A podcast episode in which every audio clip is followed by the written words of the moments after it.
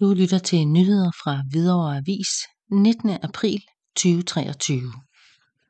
Vi siger tak til politikerne. Vi vil gerne rette en tak til de 15 ud af 21 politikere, som stemte for at stoppe denne sag, før den blev virkelig absurd.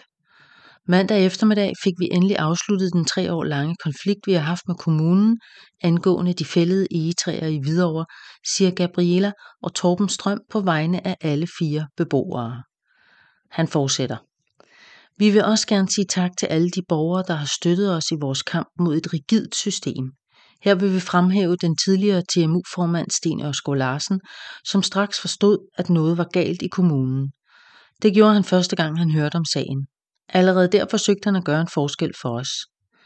Vi vil også takke formand Paul R. Andersen, Grundejerforeningen Ny Hvidovre, som fra sagens begyndelse ihærdigt har kæmpet for retfærdigheden og talt for en mindelig ordning.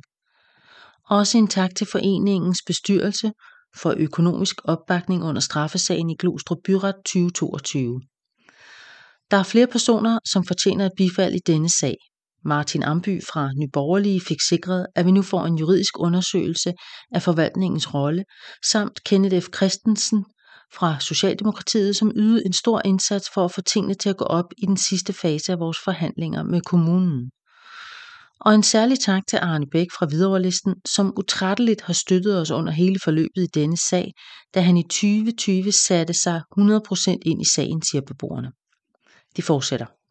Vi sætter også stor pris på den journalist fra Sjællandske Medier, der lyttede til os, da han hørte om sagen. Uden hans nysgerrighed havde vi ikke haft en chance mod det store system.